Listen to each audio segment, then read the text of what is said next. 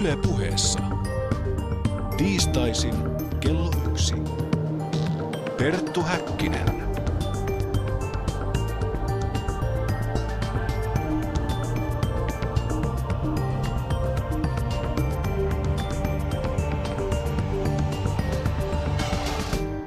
Ja oikein voitokasta päivää. Lämpimästi tervetuloa tämän kevään viimeisen päänavauksen pariin. Ja tämä on ohjelma, jota on odotettu. Nimittäin tämän jälkeen me pääsemme lomille. Ja tänään kuuntelemmekin sitten hyvässä seurassa parhaita paloja kevätkaudelta ja luemme myös yleisökirjeitä, niin kiittäviä kuin äärimmäisen moittiviakin. Ja mukanani täällä studiossa Panu Hietaneva.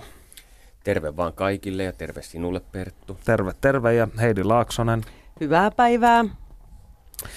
Ja muistuttaisin vielä, että kuulemme myös sellaista materiaalia, jota kevään lähetyksissä ei ole aikaisemmin kuultu, koska kaikenlaista hyvää jää niin sanotusti jemmaan.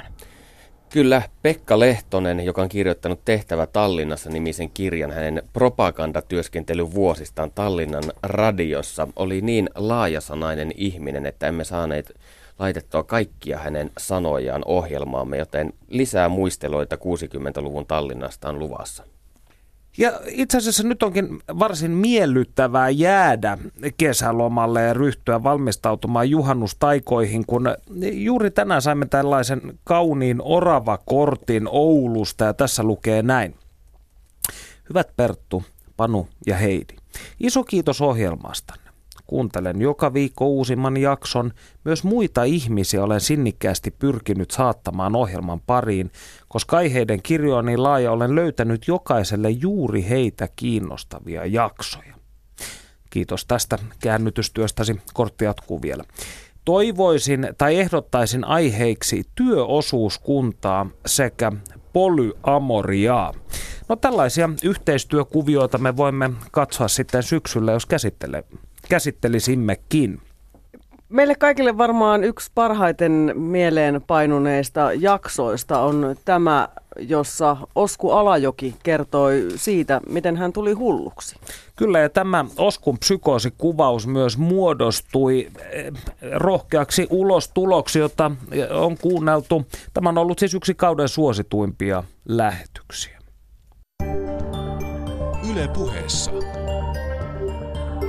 Perttu Häkkinen. Kerro tulleesi hulluksi vuonna kaksituhattayhdeksän. Mitä tapahtui? Öö, opiskeluissani olin jonkinlaisessa pysähdyspisteessä kenties, että vauhtia kyllä oli, mutta että se oli hiipumassa ja tällaiset vapaa-ajan harrastukset olivat jäämässä sellaiseen pakonomaiseen tietokonepelailuun tai muuhun tällaiseen. Ja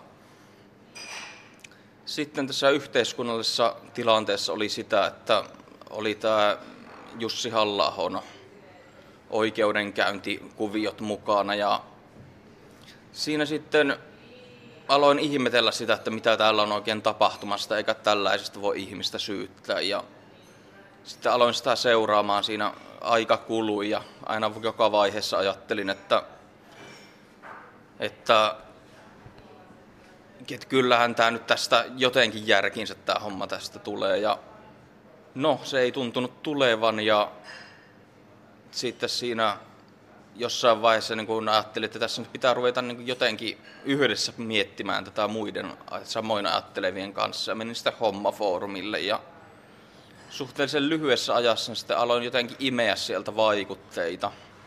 Sitten tosiaan yhtenä päivänä vaan, kun oli tämmöinen hyvin, hyvin suuri, niin kuin varmaan henkilökohtaista ja muuta yhden sekaisin, niin siinä sitten tuli tällainen ajatus, että tässä on tapahtumassa jotain tähän niin kuin Ranskan vallankumoukseen verrattavissa olevaa yhteiskunnallista mullistusta, ja että itse olen siinä keskipisteessä.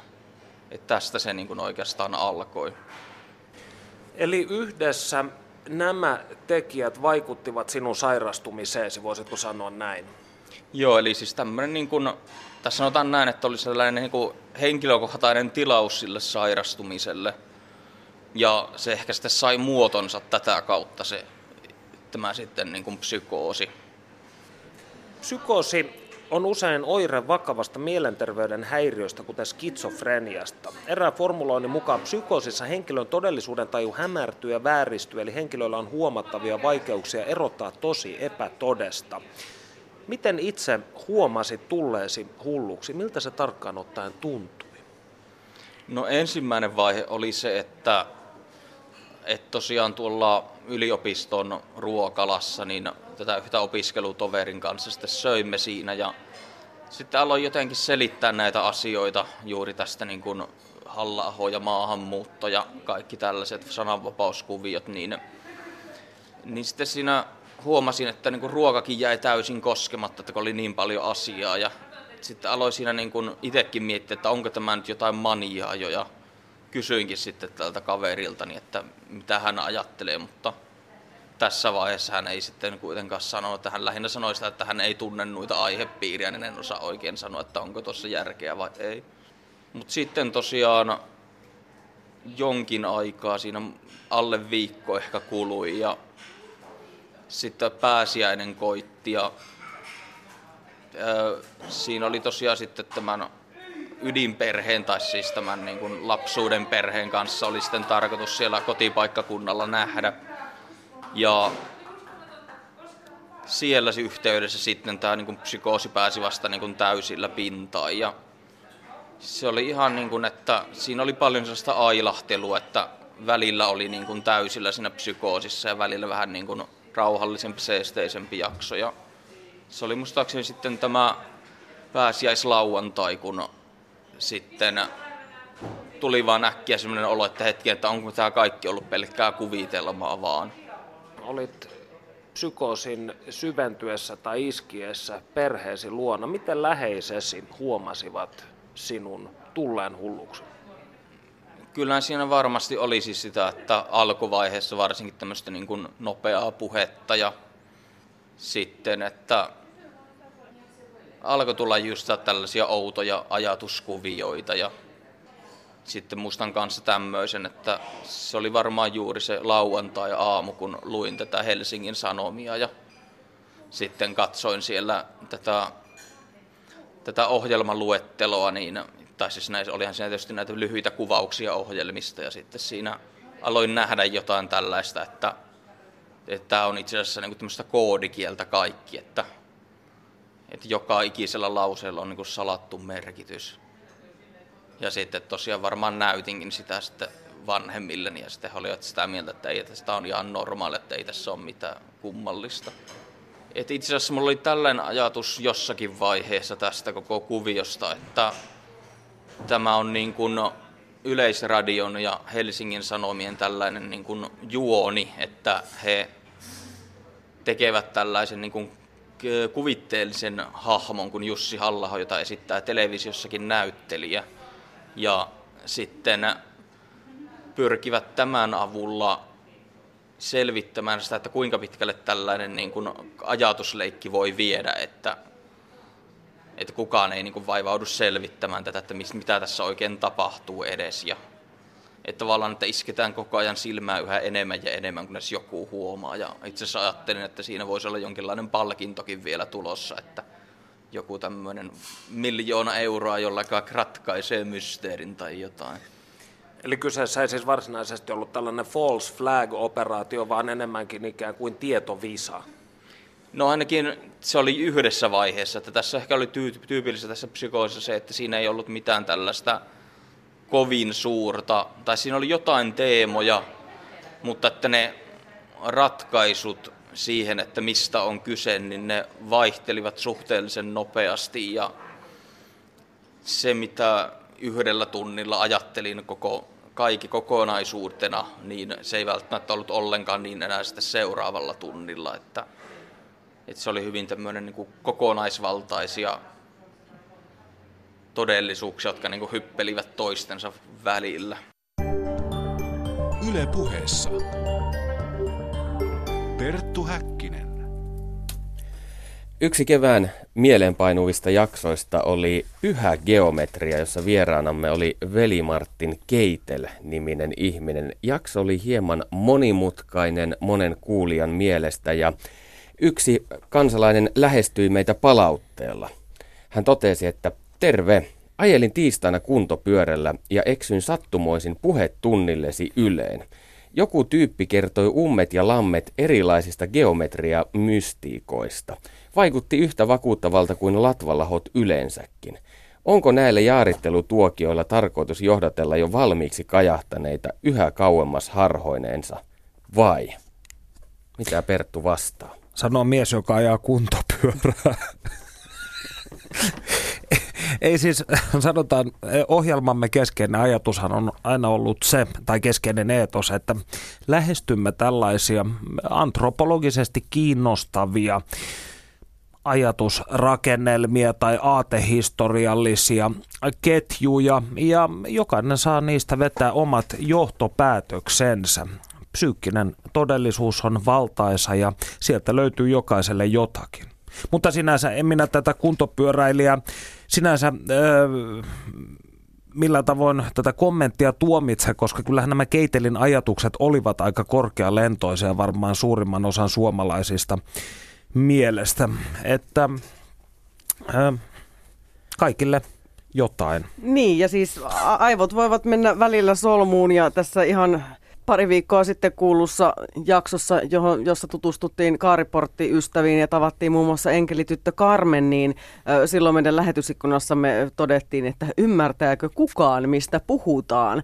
Ja tämmöinen ajatus saattaa monien näiden saattaa aiheiden parissa, parissa, parissa tulla tämän ohjelman kohdalla esille, mutta sehän on hienoa, että jos tarjoamme sitten vähän mietiskeltävää. Pyhä geometria -jaksossa oli myös hieman maanläheisempää tarinointia, kun äänessä oli Mitä symbolit kertovat -kirjan kirjoittaja Liisa Väisänen, jonka kanssa jalkauduimme Helsingin keskustaan ja aloimme etsiä katukuvasta symboleita ja pohdimme sitä, mitä ne kertovat meille. Ja tästä haastattelusta jäi myös hieman tavaraa yli. Perttu Häkkinen. Apteekin logo on yleensä vihreä risti. Kerrotko hieman siitä? Tämä risti tuskin viittaa kristinuskoon, vai olenko ihan hako teillä? Ei viittaa. Tietysti vihreä tässä niin mainitaan vielä, että siinä ei ole ihan niin vahvana se onni, vaan siinä vihreys viittaa ihan siihen, että meidän vanhimmat lääkkeet on tehty yleensä kasveista. Ja sitä kautta se on jäänyt. Mielenkiintoista muuten, että Espanjassa nyt on lähdetty muuttamaan niin, että ne on aika usein sinisiä, koska sininen on tieteen väri. Mutta risti sinänsä sitten muotona. Ehm, ristin muoto kaiken kaikkiaan, niin siinähän on neljä suuntaa. Ja tietysti nykyisin risti mielletään aina kristinuskoon, mutta on ihan hyvä muistaa, että vanhin löydetty risti on kolmekymmentätuhatta vuoden takaa, eli sitä on käytetty muissakin yhteyksissä kuin kristinuskossa ja pelkästään siihen ristiin naulitsemiseen viittaamisessa. Ja risti kaiken kaikkiaan, niin siinä on semmoinen ulottuvuus, että se kertoo niin kuin nelijakoisesta maailmankäsityksestä, mikä on meille eurooppalaisille tyypillinen. Aasialaisilla on viisijakoinen, mutta meillä tosiaan, meillähän on kaikkea neljä. Meillä on vuodenaikoja neljä ja, ja tuota, pääilmansuuntia on neljä.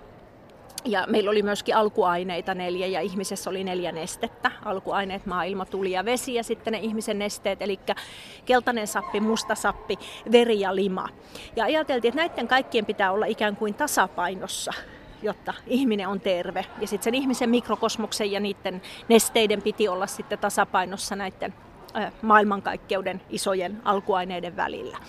Ja silloin joku Hippokrates kosilainen, hänhän oli siis pappi, hän oli parannuksen Jumalan pappi, niin hän halusi näyttää tavallaan sen koko maailman mallin, eli makro- ja mikrokosmoksen mallin, johon se terveysjärjestelmä pohjasi. Ja hän, kun tekee Hippokrateen valan, jota esimerkiksi Ranskassa ja itse asiassa Espanjassakin edelleen, niin se on täysin pakollinen kaikille lääkäreille, että se pitää vannoa. Kun hän kirjoitti sen valan, niin hän kirjoitti sen ristin malliin, eli lyhkäisiä lauserivejä, pitkiä lauserivejä ja taas lyhkäisiä lauserivejä. Juuri sen tähden, että sittenhän sen mallin kautta sai vielä muistutettua siitä, että ne on ne neljä nestettä ja neljä maailmankaikkeuden alkuainetta, josta kaikki on riippuvaisia. Entäpä sitten käärme, jota usein näkee niin ikään apteekkien logoissa? Kristinuskossahan se ilmeisesti symboloi kiusaajaa, mutta tässä yhteydessä sillä lienee erilainen merkitys. Käärme liittyy erittäin usein myöskin viisauteen ja tietämykseen. Ja käärmeillä ja apteekilla niin on oikeastaan niillä on muutamakin syy-yhteys. Yksi niistä on tuota, semmoinen kuin tämän parannuksen Jumala, jonka pappina tämä, tämä Hippokrates oli. Niin parannuksen Jumalan yksi tyttäristä oli kuinka ollakaan nimeltä Hygienia. Ja tämä Hygienia kuvataan sillä tavoin, että hän juottaa käärmettä viinilasista. Sen tähden sinäkin aina, jos nostat maljan, sanot terveydeksi. Oikeasti se pitäisi sanoa terveydelle, koska se kuuluu hänen Hygienia jumalattaren menoihin. Eli nostetaan terveydelle malja. Itse asiassa sitä kaadettiin maahan. Ja siihen jo liittyy käärme. Ja e, sitten e, toinen, mikä liittyy nimenomaan apteekkareihin hyvin voimakkaasti käärmeenä, on se, että apteekkareiden suojeluspyhimys on, tai ei pyhimys, vaan suojelusjumala antiikin ajalta, niin on Merkurius. Ja Merkuriuksesta kerrotaan sellaista legendaa, että hän oli nähnyt kahden käärmeen tappelevan. Hän iski kepin niiden kahden käärmeen väliin, jolloin hän sai sovun aikaiseksi. Sehän on se, mitä lääkkeet tekee. Eli lääke voi olla myrkky tai sitten se voi olla se, joka parantaa. Ja Merkurius oli kauppiaiden ja varkaiden suojelija. Ja sitten taas jos mietit sanaa apteekki, se on samaa kantaa kuin sana putiikki, eli oli kauppiaita. Ja silloin se viittaa, tavallaan niin käärme voi viittaa sekä tietämykseen ja viisauteen, mutta sitten se viittaa myös siihen kauppiastoimintaan, jota apteekki tekee. Perttu Häkkinen. Näin siis rautainen symbolitutkimuksen ammattilainen, nimittäin Liisa Väisänen. Ja kun äsken viitattiin tuohon Veli Martin Keitelin ö, haastatteluun, jota siis hyvin paljon kuunneltiin ja se herätti hyvin paljon monenlaisia tuntemuksia, niin otetaanpa sitä vielä pieni pätkä, niin ne ketkä eivät tuolloin päässeet kärryille, niin saavat tästä nyt koevedoksen. Ää, mulla tuli tämmöinen inspiraatio tutkia muinaisia sanoja, jotka oli erityisesti tämmöisiä niin kuin pyhiä sanoja. Ja se, en ollut tavallaan edes suunnitellut, että siinä mitenkään näin kävisi, mutta että huomasin, että, että tietyt foneettiset ö, tekijät niin kuin yhdisti näitä sanoja ja niiden merkityksiä. Ja siitä mulle tuli semmoinen niin kuin aha-elämys, että, että hetkinen, olisiko tässä mahdollista, että tämä ei olekaan sattumaa, vaan että siellä on taustalla tällainen jonkinlainen universaalinen ajattelutapa, joka liittyy ö, niin kuin, ö, ta- tavallaan vie niin kuin tämmöisen arkkityyppisen rakenteen myöskin kielen alkuperään. Että se, minkä takia nämä sanat muistuttaa foneettisesti toisiaan, esimerkiksi jumalten nimet eri kulttuureissa, jotka tiettävästi ei olleet keskenään yhteyksissä, niin ei johdukaan siitä, että ne olisi ollut keskenään yhteydessä, vaan ne ovat olleet yhteydessä sellaiseen tavallaan intuitiiviseen kuvaan siitä, että minkälaiset äänteet välittää minkälaisia sisältöjä ja että kielen todellinen merkitys ei pohjaudu mihinkään sopimukseen, mikä voidaan sitten sanakirjaan laittaa, vaan se pohjautuu siihen, että on tunnistettu, minkälaiset tämmöiset niin arkkityyppiset energiat kullakin äänteellä on. Sinä et ole kieliteorioinesi edes täysin yksin. Ja myös kansainvälisesti tunnetuin assyriologimme Simo Parpola on todennut, että Mesopotamiassa puhuttu muinainen sumerin kieli on sukua suomalais-ugrilaisille kielille. Ja tämähän on väite, josta hyvin paljon nykyisin kielitieteessä kiistellään. Mutta mistä itse sait alun perin tämän ajatuksen ja missä sanoissa tämä mielestäsi parhaimmin ilmenee? No... Tämä prosessi lähti mulle silloin, kun mä asuin tuolla Glastonburyssa Englannissa kaksituhattayhdeksän keväällä. Ja minkälaiset niin kuin nimet, esimerkiksi nyt jos ajatellaan tämmöistä niin kuin luojajumalan nimeä lähtien ä, Egyptin Aamonista, tai Aamen Aamun, kun vokaalejahan ei silloin käytetty, niin sitten ei olla varmoja, että mikä, mitä vokaaleja sinne konsonanttien väliin pitäisi laittaa. Sen takia tämä Aamon nimi esiintyy erilaisena variaatona, mutta tämä M ja N-kirjain tässä Luojajumalan nimessä, niin totesin, että löytyy sitten useimmista kulttuureista tämän vastaavan Jumalan nimessä. Ja siinä voi mainita heti esimerkiksi Väinämöisen, jossa tota on myöskin N ja M. Ja, ja sitten niin kuin intialainen Manu ja ö, eskimoiden ja ö, Pohjois-Amerikan intiainen Manitou tai Manitou.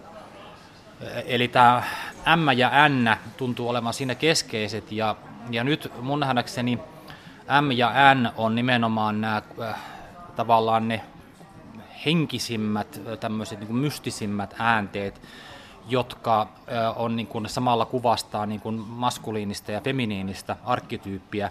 Ja tämä luoja Jumala, että hänen nimessään on nämä korkeimman ta- tavallaan värähtelytason arkkityyppiset feminiininen ja maskuliininen ääne, kuvastaa sitä, että Että, että tämä luoja Jumala on niin kuin näiden vastakohtien niin kuin hallitsija, ja jonka, jonka niin kuin sanasta ja nimestä, muuten tosiaan ä, latinan kielen sana nimihän on noome, ja jopa suomen kielessä nimi-sana sisältää myöskin nämä n ja m.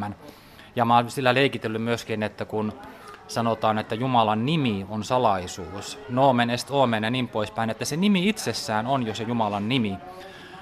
Ja, ja kristityillähän on säilynyt myöskin tämä, että rukoukset päätetään tähän egyptiläisen Jumalan nimeen, mikä on mielenkiintoista, koska se on peräisin tavallaan niin kuin pakanalliselta ajalta. Yle Puheessa. Perttu Häkkinen. No niin, ja tämäkin jakso siis kokonaisuudessaan, Pyhä geometria, löytyy tietenkin Yle Areenasta, kuten kaikki muutkin. Kaikki jaksot, niin kyllä, tässä kaikkien kausien saatossa, ei vain tämän kevään, vaan kaikki muutkin. Kaikki sata viisi tai sata kuusikymmentä tuntia tätä materiaalia. Hei, tähän väliin jälleen palaute. Ja tietenkin tämmöinen kiittävä, koska niitähän me enimmäkseen saamme. Joskus kyllä vähän jotain kriittistäkin, mutta äh, haluan kiittää Perttua ja Panua hyvästä ohjelmasta. Ammattitaitoa osoittaa molempien kyky suhtautua aiheeseen kuin aiheeseen ihailtavan neutraalisti. Lisäksi toimittajaherrojen selkeä artikulaatio helpottaa kuuntelemista. Vaikka vesi vähän kohiseekin tiskatessa, niin mitään ei mene vahingossakaan ohi. Perttu Häkkinen on Suomen ainut radio-ohjelma, jossa yhdistyy mukaansa tempaava hömppä ja tiukka sivistys. Ei mene todellakaan verorahat hukkaan. Lämpimästi kiitämme tästä, ja sitten pääsemmekin seuraavaan keväiseen kohokohtaan, eli Julius Evolaan. Niin, halusin palata tähän äskeiseen Lapin tytön tekemään formulointiin, jossa oli tämä, että mukaansa tempaavaa hömppää ja tiukkaa sivistystä, niin tämä on totaalisen nerokas mainoslause, jota toivon, että voimme tulevaisuudessa hyödyntää tämän ohjelman markkinoinnissa. Mutta rehellisyyden nimissä silti, ennen kuin menemme Evolaan, niin kannattaisiko kuitenkin lukea myös yksi tällainen hyvin negatiivissävyyden palaute, niin ihmiset jollain tavalla pitä, jaksavat pitää meitäkin objektiivisina tai ainakin jossain määrin rehellisinä. Tämä on tullut yhdestoista päivä toukokuuta. Hei! Ihmettele, miksi yleensä laadukkaista puheohjelmistaan tunnettu kanava Yle Puhe on alentunut esittämään yleisöä kosiskelevia, puheradiosopimattomia ja lähes ala-arvoisia ohjelmia, joita esittää muun muassa Perttu Häkkinen. Perttu Häkkinen käsittelee ohjelmissaan satanismia, eläimiin sekaantumista ynnä muita kuvottavia aiheita, joita ei kyllä tulisi esittää valtakunnan radiossa. Jos joku on tällaisista aiheista kiinnostunut, hankkikoon niistä tietoa muualta. Nykyään Yle Puhetta kuunnellessaan kuulija joutuu jo Häkkisen takia pelkäämään, pitääkö äkkiä vaihtaa kanavaa, kun esim. Autossa kyydissä on lapsia ja kyseessä olevaa kanavaa mielellään siellä kuunnellaan. Mielestäni tämä ei paranna Ylen julkisuuskuvaa, joka on mielestäni näihin päiviin saakka ollut arvokas ja laadukas. Kaikkien aiheiden valintaa ei voi perustella sillä, että tabuista täytyy keskustella.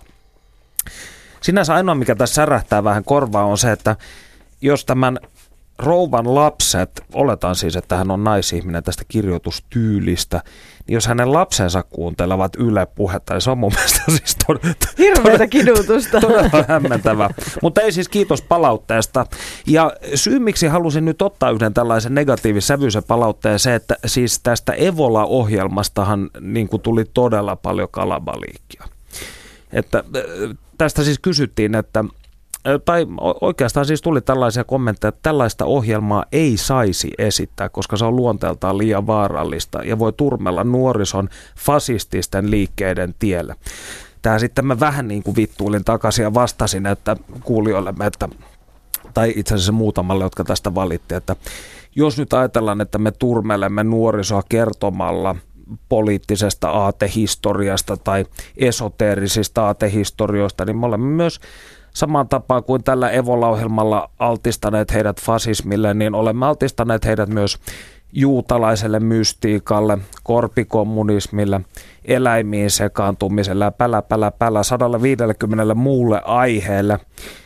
Niin, o- onko tämä rappioittava ohjelma? Sitä on hankala itse sanoa, kun on niin kuin tekemässä sitä. Se olisi myös aivan valtavan hieno ajatus sinänsä, jos yksi yksittäinen radio-ohjelma pystyisi yhtään ketään sinänsä turmelemaan tässä siis noin sanon, viisikymmentäseitsemän että, minuutissa. Kyllä mä sanon, että yksittäisiä ihmisiä me varmasti pystymme turmelemaan. Ainakin mä toivon niin, että tämä ei ole ihan niin kuin turhaa työtä.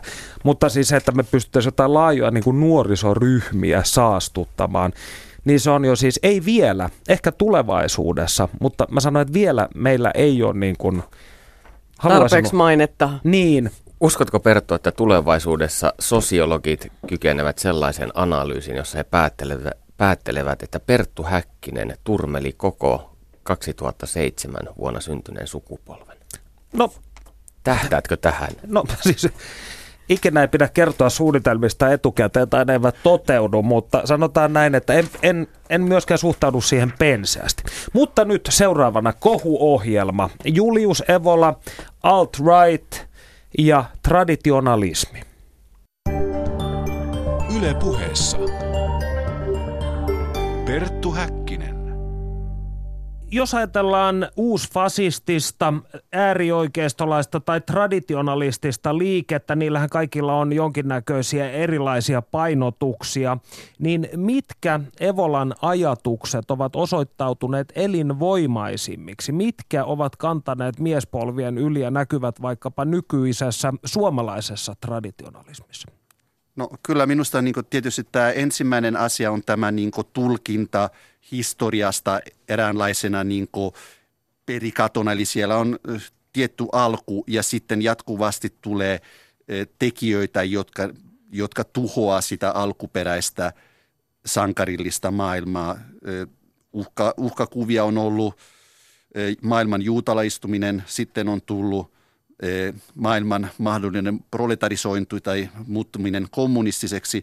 Ja sitten kun näitä uhkia on torjuttu, niin ainahan sitten tulee uusia uhkia. Ja tällä tavalla hyvin selkeästi on ehkä nähtävissä, että se uhka nähdään olevan, mun käsittääkseni islam nähdään hyvin voimakkaasti tämmöisenä niin kuin uhkana. Tämän hetkisenä. Kyllä. Evolan filosofia on hyvin eklektistä, se on hyvin monisyistä, mutta onko se mielestäsi myös sisäisesti ristiriitaista? Mä en, mä en näkisi, että, se, että hänellähän ei ole niin kuin varsinaista filosofista järjestelmää. Eli siellä on, siellä on paljon ajatuksia, jotka on poimittu siellä sun täältä, eli siitä ei synny missään nimessä mun mielestä semmoinen niin kuin eheä kokonaisuus.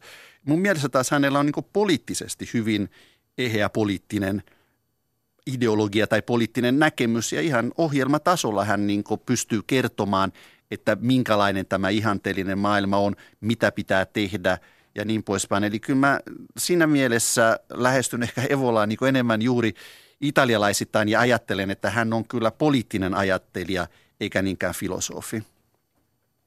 Jos sinun pitäisi kuuteenkymmeneen sekuntiin tiivistää, että mikä tämä Evolan aateohjelma on, niin mitkä ovat sen keskeisimmät kohdat? No keskeiset kohdat ovat paluu jonkinnäköisen monarkian muotoon. Eli pitää olla kuningas, kuninkaan ympärillä on miehinen valtarakennelma, jossa tehtävät periytyvät isästä poikaan ja sitten on alemmat luokat. Hän myöskin näkee sen, että teollistuminen on negatiivinen asia, eli talouspoliittinen ohjelma käytetänsä tarkoittaa sitä, että palataan jonkinnäköisen käsityöläisten yhteiskuntaan. Tämä tarkoittaa myöskin se, että väestö pienenee radikaalisti, koska ei tavallaan tuotanto ei pysty tuottamaan niin paljon kuin moderni yhteiskunta tarvitsee, hän näkee sitä positiivisena asiana.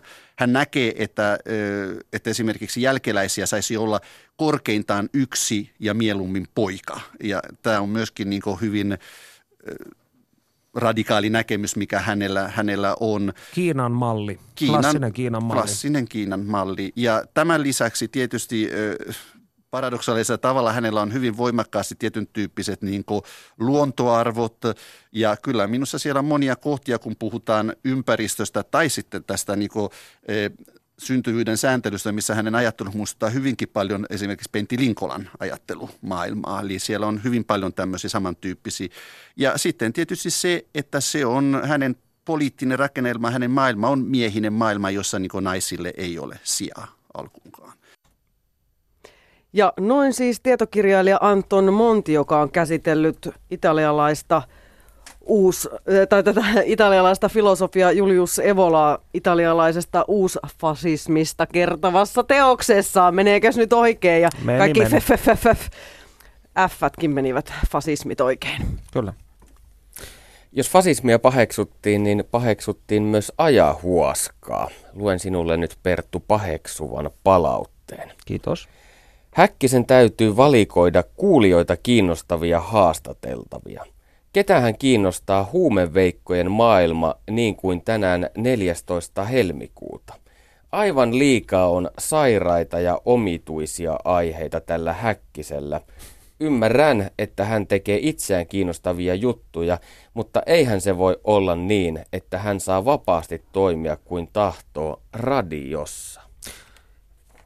Kiitos tästä palautteesta. Tosiaan se täytyy sanoa, että nämä huumeveikkojen jutut kiinnostivat hyvin suurta määrää kuulijoita, nimittäin ohjelma oli yksi kauden kuunnelluimmista. Joten ja, in your face! Ja sitä paitsi syyttävä sormi osoitti väärään paikkaan, koska se olin minä, joka sattui Jontin kanssa ohimennen rupaattelemaan ajahuaskasta. Se on totta, senkin huumeveikko, selitä. Kyllä. Niin. Mistä tämä lähti? Minulla on käynnissä siis tietokirjaprojekti, johon haastattelin Jonttia, ja sivulauseessa hän mainitsi laajentaneensa tajuntaa ajahuaskalla ja käyneensä retriiteissä Etelä-Amerikassa, ja tästä tämä kaikki sitten alkoi. Ja Jontti otti sitten mukaansa myös kaverin Antin, ja sen jälkeen kun tämä meidän radio-ohjelmamme oli tullut, niin myös muut tiedotusvälineet tarttuivat tähän samaan aiheeseen. Kyllä, kyllä, Vähän mu- röyhistelemme täällä nyt rintaamme. Kyllä, muun muassa Maikkari teki tämän ohjelmamme innoittamana suurehkon artikkelin samasta aiheesta. Että kyllä ne huumeveikkojen jutut nämä kiinnostaa. Perttu Häkkinen. Sieni- ja happotripeissähän on aina oma narratiivinsa, joka voidaan kuvailla seuraavasti. Nousut, euforia, sielun pimeä yö ja uudesti syntyminen. Miten on ajahuaskan laita? Sinä aiemmin, Antti, totesit, että on vaikea arvioida, että mitä sieltä tulee. Joo, kyllä se on näin. Ajahuaskan traditiossa on paljon erilaisia seremonioita. Ja sen takia niin tietyt seremoniat aiheuttaa tietyn tyyppisen narraation.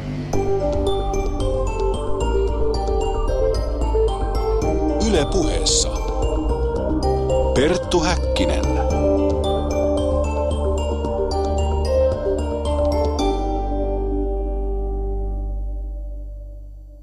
Meitä täällä Yleisradiossa syytetään usein siitä, että teemme propagandaa. Niinpä muutama kuukausi sitten päätimme pohtia sitä, mikä on hyvää propagandaa. Ja tuolloin vieraaksemme saapui Propagandan lumokirjan kirjoittaja Joonas Pörsti.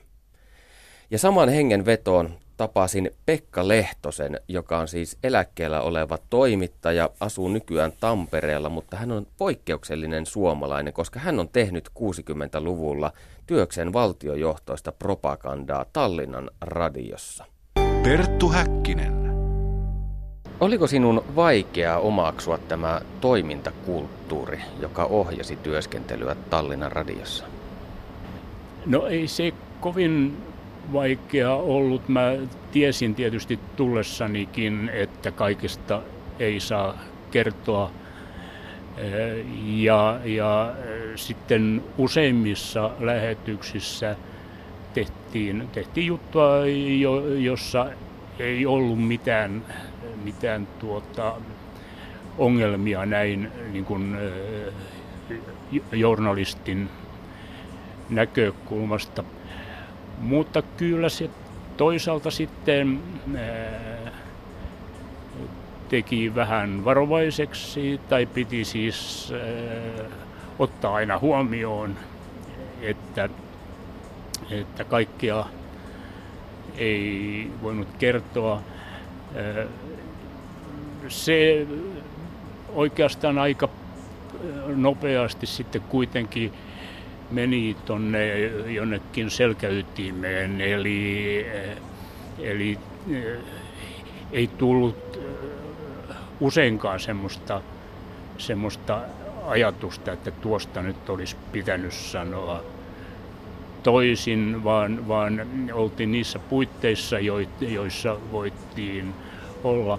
Ja sitten tietysti, tietysti ei tehty niistä aiheista, joissa olisi jouduttu rikkomaan tätä, tätä lakia, joka, joka kieltää neuvostovastaisen toiminnan ja joka oli sitten rangaistuksiltaan yksi kaikkein ko- kovimpia, eli ei kannattanut yrittää kovasti tätä rajaa kokeilla.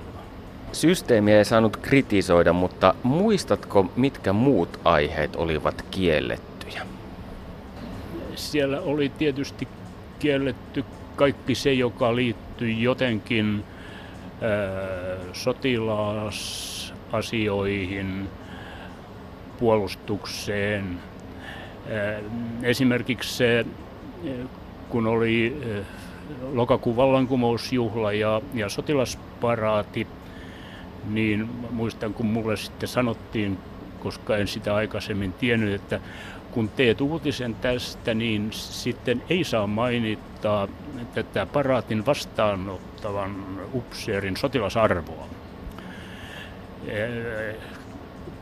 Ajateltiin, ja tietysti oli ja tottakin, että jos sanoo tämän sotilasarvon, niin tarkka kuulija Pentagonissa tietää heti, kuinka paljon Tallinnan varuskunnassa on sotilaita. Tietysti he tiesivät sen ilman tätäkin, mutta joka tapauksessa tämmöiset asiat oli kiellettyjä. No, kerran yritettiin mennä Tallinnan radiotehtaaseen tekemään juttua ja, ja sieltä vastattiin, että ei tule kuulonkaan, eikä varsinkaan, että tänne tulisi joku ulkomaalainen. Ja se tietysti johtui siitä, että Tallinnan radiotehtaassa tehtiin paljon muutakin kuin radioita, eli, eli myöskin tällaiseen ää, ää, sotilastoimintaan, ehkä avaruustoimintaan liittyviä elektronisia laitteita. Haapsaluun, jossa monet suomalaiset nykyään käyvät, sinne ei saanut matkustaa, koska siinä Haapsalun liepeillä oli ja, ja on edelleen suuri sotilaslentokenttä ja, ja juuri tällaiset paikat, joissa oli sotilaslentokenttiä tai muuten jotain, jotain suurempaa sotilaallista, niin, niin niihin ulkomaalaiset eivät saaneet missään tapauksessa lupaa. Oliko työpaikalla erikoisia sääntöjä tai muita toimintatapoja, jotka jollain tavoin särähtivät suomalaisen sielun maisemaan? Käytännön työtavoissa kyllä oli tietysti lähinnä paljon sellaista, että työvauhti ei ollut kovin kiivas siellä. Yksi asia oli se, että ei ollut kirjoituskoneita kaikilla toimittajilla. Kirjoituskonehan oli Neuvostoliitossa aika vaarallinen ase, koska sillä olisi saattanut tehdä myöskin laittomia julkaisuja, niin kuin jotkut tietysti tekivätkin.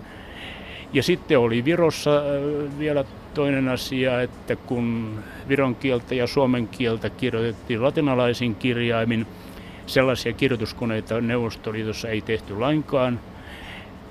Siellä oli muutamia vanhoja kirjoituskoneita käytössä kolmekymmentäluvulta, mutta sitten D D R:stä oli jo ostettu joitakin uudempia. Mutta yleensä toimittajat kirjoittivat tekstin käsin, se viettiin konekirjoittajalle, niin heillä oli oma huoneensa siellä ja kirjoittivat nopeasti ja erittäin hyvin tekstiin paperille, mutta siellä oli oikeastaan aika paljon vapaata aikaa päivittäin. Ja sitten kun siellä oli, oli tämä kahvila, jossa sai kahvin lisäksi myöskin alkoholijuomia, niin, niin monet kävi, kävivät siellä ö, vähän rentoutumassa välillä. Siitä tuli joskus ongelmia, ei niinkään meidän toimituksessa, mutta johonkin, jossain muualla, kun, kun sitten jotkut tekivät myöskin työtä alkoholin vaikutuksen alaisena, ja siitä ei tietenkään pidetty, mutta, mutta sitä ei voitu kuvitellakaan, että alkoholijuomat olisi pantu pois sieltä, sieltä kahvilasta. Perttu Häkkinen. Kiitos Panu Hietanevalle ja Pekka Lehtoselle tuosta ö, mieltä avaavasta keskustelutuokiosta. Jos katsomme tätä kevään kaksituhattaseitsemäntoista ohjelmapalettia, niin aihe valinnat ovat tietysti olleet aika laajat ja moninaiset, mutta myös ohjelmia on tehty enemmän kuin yleensä. Siis kausi on ollut pidempi. Meillä on kaksikymmentäneljä ohjelmaa.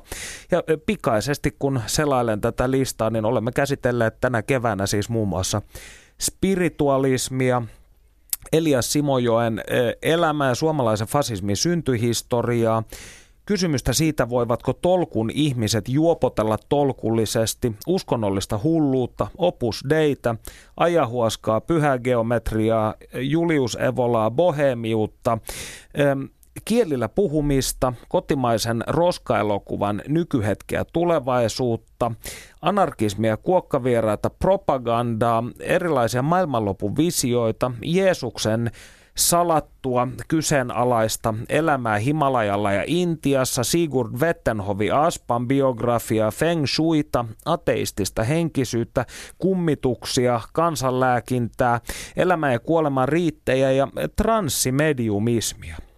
Aikamoista. Eipä, eipä tähän paljon lisättävää, paitsi yksi aihepiiri, se suosikkiaihepiiri, niin on poissa. Seksi. Niin. Kyllä. Että sinänsä se polyamoria, jota oululaiskuulijammekin toivoi, niin voisi olla ihan, ihan paikallaan tuossa syksymällä.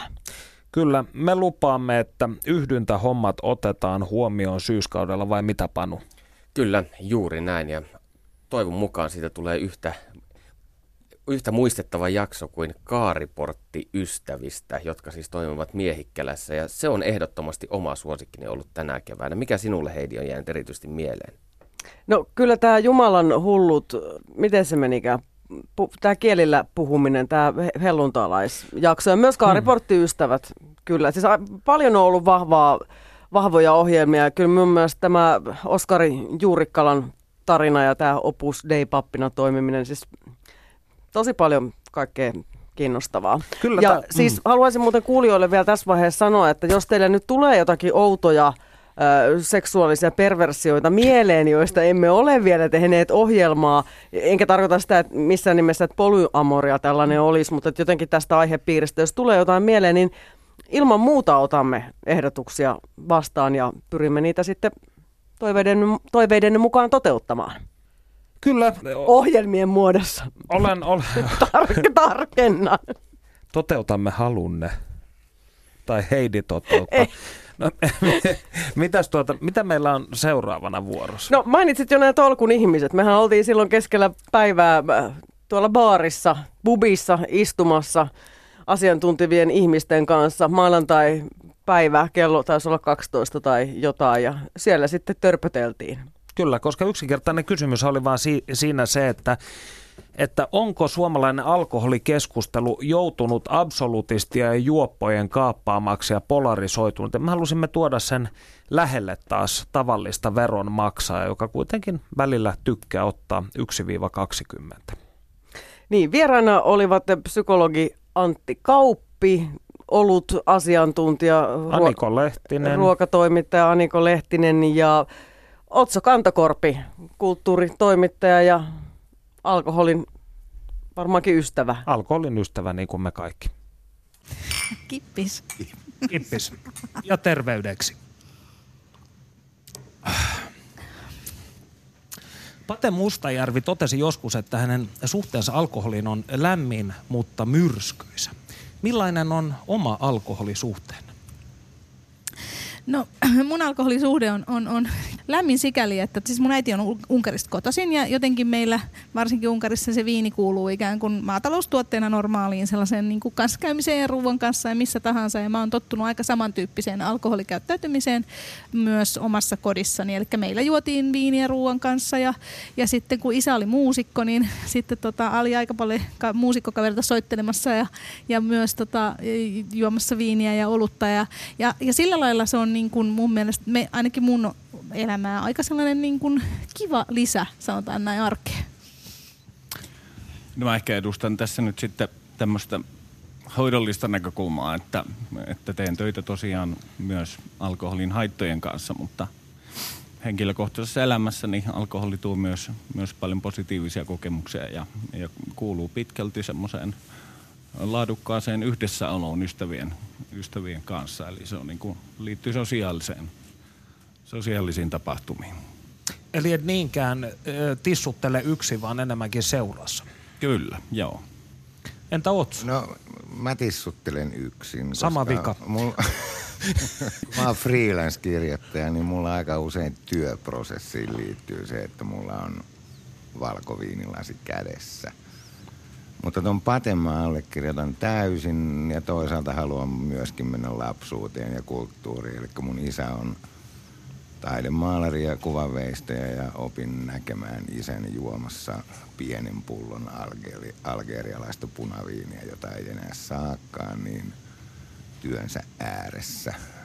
Eli mä näin niinku sen pienen alkoholimäärän synnyttämän hyvän tunteen lapsuudestani lähtien jo.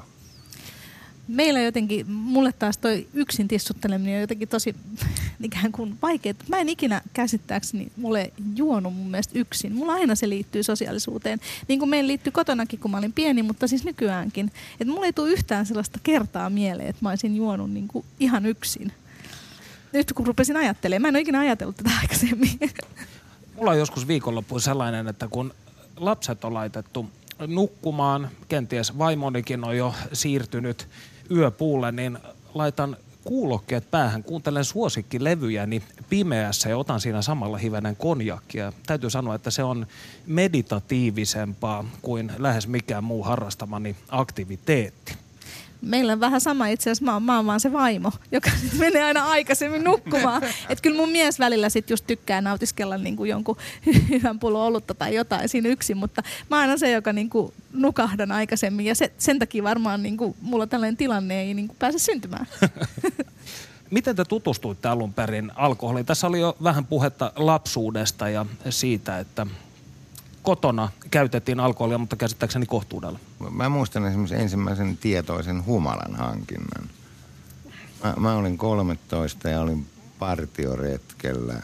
Nyt mä en tiedä, saanko tässä mainita tuotemerkkejä. Saat mainita. Muistan nimittäin ensimmäisen humalani hyvin. Join Nordforsin väkevää pöytäviinaa, pöytäviiniä yhden pullon ja sammuin sitten. Siitä se alkoi. Itselläni tämä partiotoiminta myös liittyy hyvin vahvasti tähän ö, Libis ja Feteaska, jotka silloin olivat tällaisia edukkaita ja teineille ö, maistuvia viinejä ja Marlin hölmöilevä omenaviini. Niin nämä olivat sellaisia. Metsässä minäkin oikeastaan opin juomaan. Tietysti häpeäkseni tunnustan, että mä oon nykyään olutasiantuntija ja olutkirjailija, mutta muistan, että, että siinä on niinku teininä olut oli musta niin hirveän makusta, että mä jouduin sekoittaa siihen puolet kokista, että mä sain sen edes alas.